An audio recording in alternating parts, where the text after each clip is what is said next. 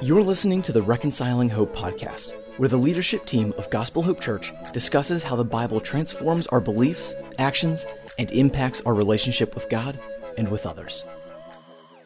Well, hey, good morning. Happy Monday, Gospel Hope family, and others who actually um, uh, decided to follow this uh, podcast. Um, as we mentioned last week, one of the things we wanted to do um, was just provide a regular platform of being able to further process uh, Sunday's messages into our daily lives. And so um, this is that um, opportunity.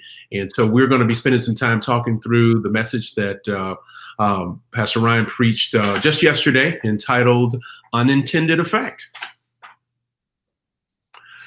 So, uh, um, so hey, first off, off the off the bat, um, I really love the opening illustration there with just kind of the uh, how at some of the theme parks you have the you know the enormous Mickey Mouse or Goofy or whoever, all these characters that are intended to uh, have a great effect on the hearts of children, but indeed kind of frighten them. Mm-hmm. Um, and um, and really that dynamic of us being afraid of the topic of eschatology or end time preaching leads me to my first question, which is I noticed a distinct difference in the tone of the American pulpit today than maybe what it was in the 70s, 80s, and maybe even early 90s. And that is, and, and I wanted you to interact with this. Do you agree that end time preaching and teaching has fallen out of favor today? And if so, why? Yeah, I, I think, um, yeah, I would agree with that statement that um, end time preaching has fallen out of favor. And, and my essential assessment of it would be in some ways that was a healthy dynamic because there were some churches that you know were making um, the end times and their charts and graphs kind of the main thing and mm-hmm. um, you know though everything in the bible is important not everything is of equal importance and uh, the return of jesus and how that all comes out matters, but not as much as things like the the virgin birth, the atoning work of Christ, and things like that. So, in some ways, I think it was a a healthy dynamic, but we're in one of those cases where probably the pendulum has swung, and unfortunately, um, many times you don't hear anything about the return of Christ. So, and I I, I would just add, I, I think that's a um, it's a great case for really trying to work through texts of scripture and allowing the scripture to set the tone for what you're preaching on. So, why did we have a sermon dedicated to the return of Jesus? Because, well, there it was right there in the text. And we didn't have to like think up some series or anything. It was just right there in the middle of the text. So, I think this is an important doctrine that needs to be emphasized in the way that the Bible emphasizes it. No, that's good. Um, kind of a second follow on to that, you made a statement in the message that death does not win. And just to kind of drill down on that a little bit, you know, what would you say to the person who hears that message, sees that concept in the Bible, wants to believe it, but right now um, they feel particularly confronted with or impacted by their own mortality? I mean, it's real mm-hmm. right now, whether it be sickness or just death around them or etc. Mm-hmm. Yeah, um, y- you know it. It matters um, that that Jesus wins. It it matters that He is the victor in the end, and um, y- you know our our um, view of Christianity would be hopeless ultimately if Christ was not the victor and if death did not die. Now, having said that, even if you look at the text that we were looking at this Sunday in First Thessalonians chapter 4 and 5, the passage says that you do grieve when you lose loved ones, but you don't grieve without hope. So I guess my pastoral word to be to somebody that is struggling with their mortality right now is man, yes, this world really is a fearful place. Um, there are scary things that happen in this world and the Bible never says that we shouldn't grieve. It just says that we should grieve in a distinctly Christian way.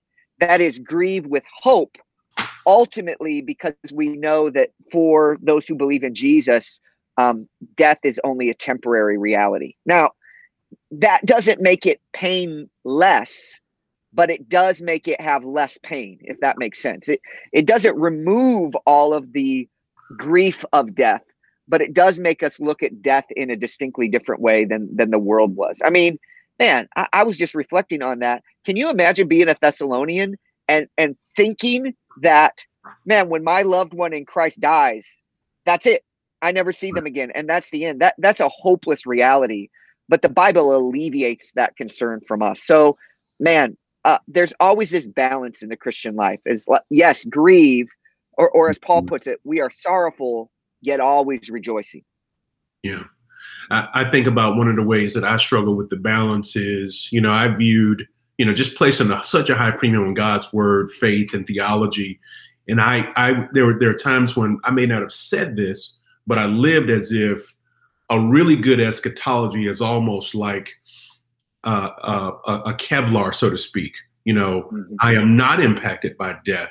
It's got ice water in my veins. Like, like that does not scare me at all. It's almost like you're trying to conjure a discipline uh, to say that, all right, my faith isn't real. I'm not really believing the death, burial, and resurrection of Jesus Christ unless I have just have some kind of just stone face, uh, emotionalist uh, yeah. response to the death of a loved one or even my own mortality. And it's so the Lord is not inviting us, when I hear you saying, into this daredevil um, type of mentality toward death, but um, that it, doesn't defeat us. They're just balance. Yeah. Balance. That's right.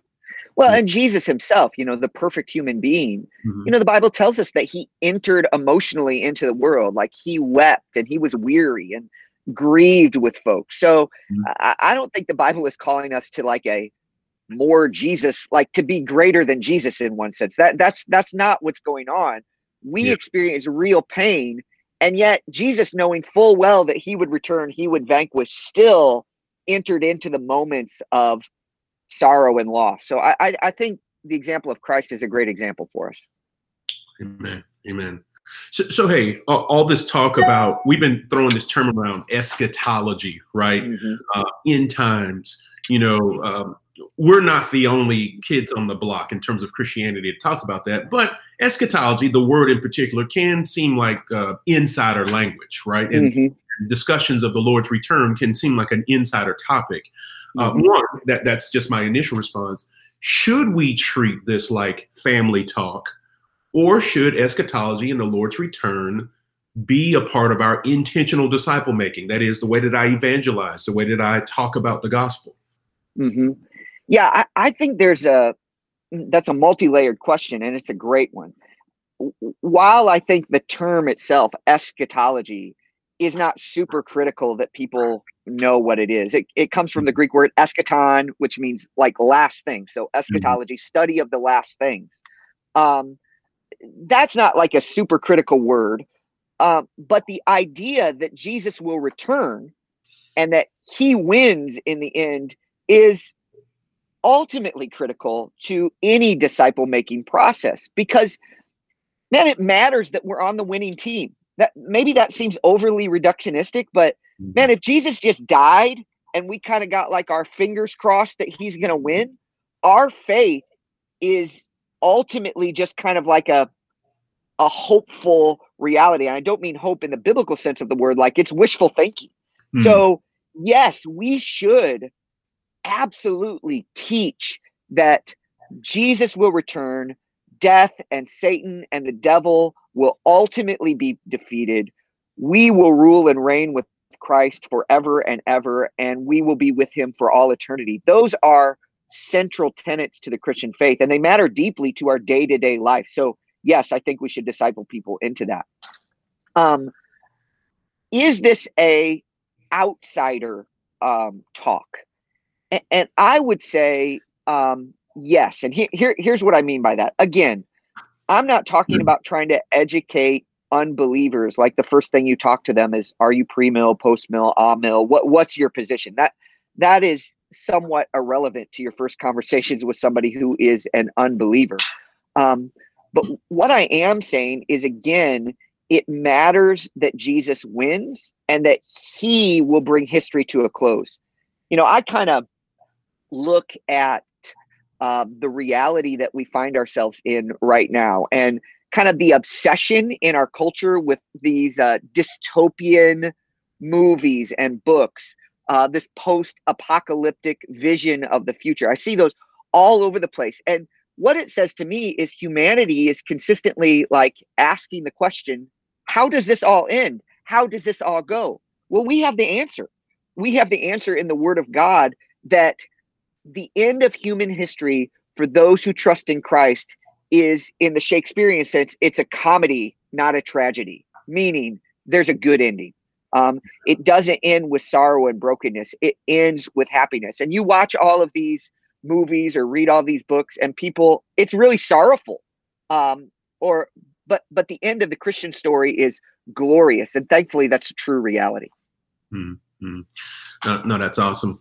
Uh, so another question here. Um, a lot of people don't know this about you and I, but we have very diverse uh, uh, views on mm-hmm. eschatology. And you mentioned in your message that this isn't designed to get people involved in, you know, going fisticuffs on, you know, the dates, the times, the mechanics, and the logistics of of uh, of, uh, of of the end times. But you and I are are on.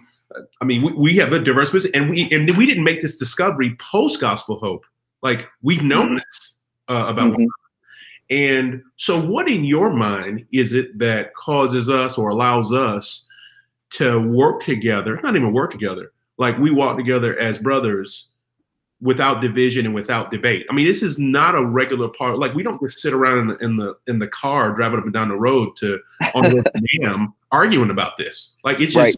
It's not even a part of the fabric of the way we relate to each other. How is right. that possible? yeah, I, I think the the answer there is that we are striving to display the reconciling hope of the gospel.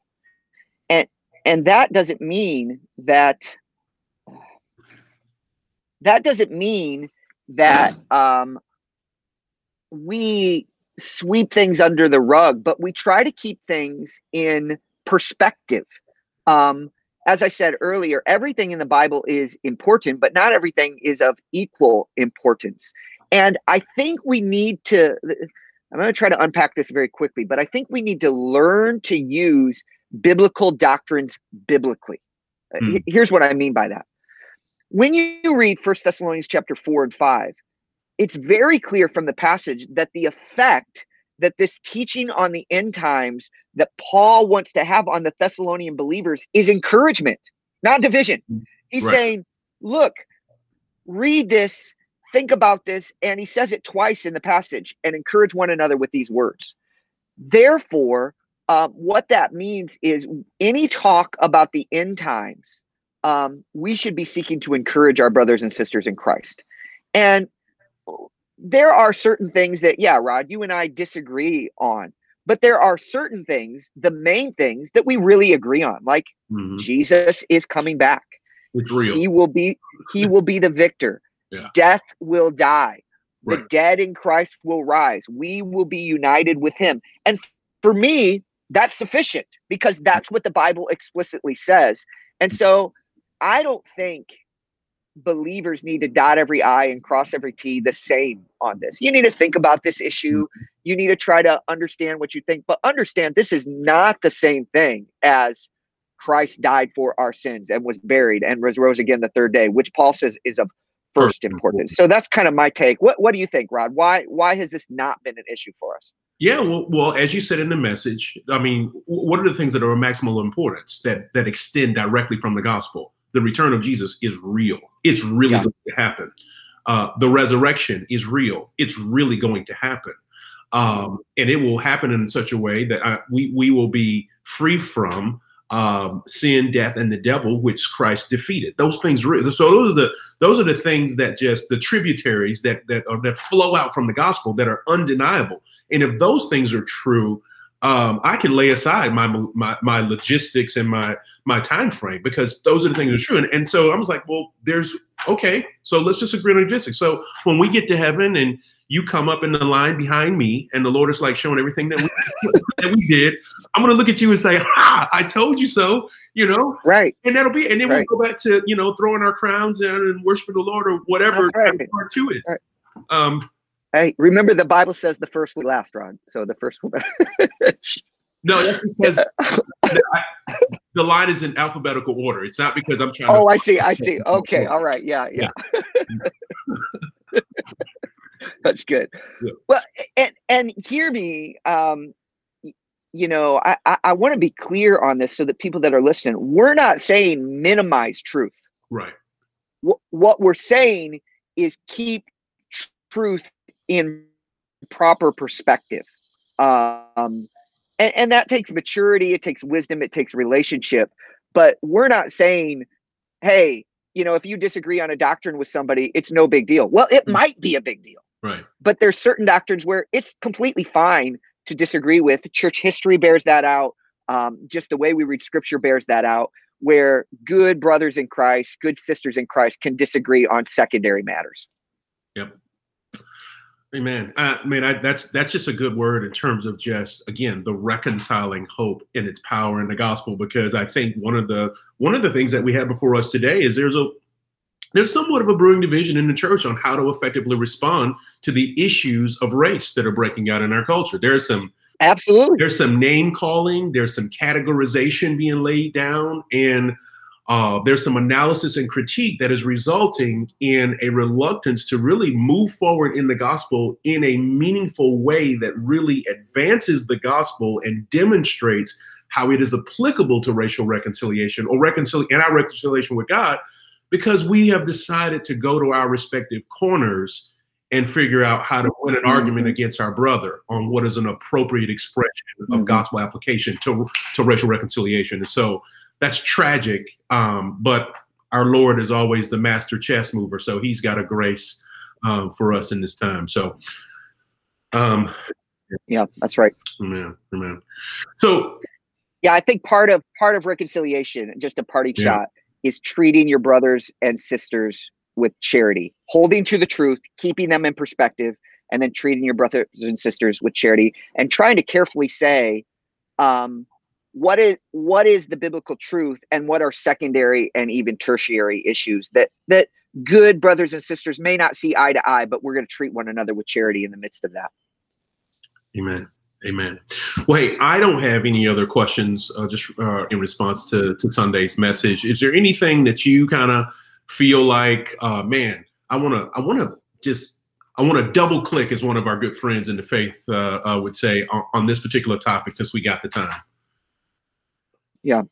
Um, I- I think this reality that um, we really can be um, ready and that at the coming of Christ, we will obtain salvation. I, I was just, that was a fresh encouragement in my heart that the Bible says that eye has not seen, nor ear heard, nor mind comprehended what God has prepared for those who love his appearing.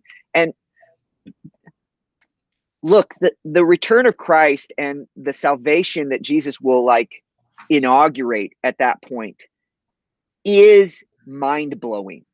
And I think that gives us ballast, particularly in seasons of suffering, where um, we need to remember that what is in store for us is better than anything that you can imagine. It's better than the greatest vacation in the world. It's better than the all expenses paid trip.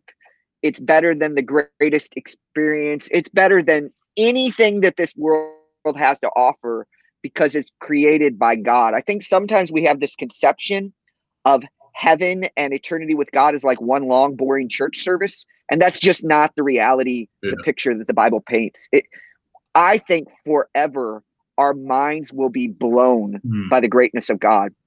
In Ephesians 2, it says that in ages to come, he will show us the exceeding riches of his grace and kindness in toward us in Christ Jesus. In other words, heaven has to be forever because forever it will be getting better and better and better. Or as C.S. Lewis put it at the end of the last battle, we will forever be going further up and further in to the greatness and the glory of God. Heaven will never get old. Uh, the presence of Jesus will never get boring. It will be better and better. And I think that gives us hope, hope for lack of a better word, in the midst of a world that is deeply broken and in midst of living with ourselves who are deeply broken, right? Like I Mhm. I'm just confronted every day of how much I need Christ to rescue me from my sin. Yeah. No, that's awesome. And and uh, man, you said something there, and I know we got to close here, but when you talk about the unending glory of heaven, where our minds have been constantly blown, you can see how we are wired for that kind of experience because we are not satisfied unless the next big thing is coming out, right? I mean, we are mm-hmm. we're anticipating the new release of something, whether mm-hmm. our latest technology, the download that'll enhance our computer and our online experience, uh, the next season of our favorite show. Like we are people that are infatuated with the next thing because nothing mm-hmm. is ever good enough. But when we see Christ face to face, we'll finally be at a place where his ever ending or never ending uh, goodness um, will, will satisfy that part of our heart that yearns for new and next. So, um, amen. I mean, I'm amen. encouraged even now. So, um, yeah, let's be out, you know. Uh, yeah. Yeah. So, well, hey, thank you uh, for spending time with us in, in God's Word. And uh, thank you, Gospel Hope, and uh, uh all those who tune into this. We pray that this has been an encouragement for you. And uh, until next time, um, we'll see you. See you, Gospel Hope. Thank you for listening to the Reconciling Hope podcast. Be sure to subscribe for future content on podcast platforms like Apple, Spotify, or Google Podcasts. Gospel Hope Church is located in Atlanta, Georgia, with the mission of making disciples who are growing in the gospel as a family while on mission. If you're interested in learning more, tune into our Facebook Live services Sundays at 11 a.m. or check out gospelhopechurch.com.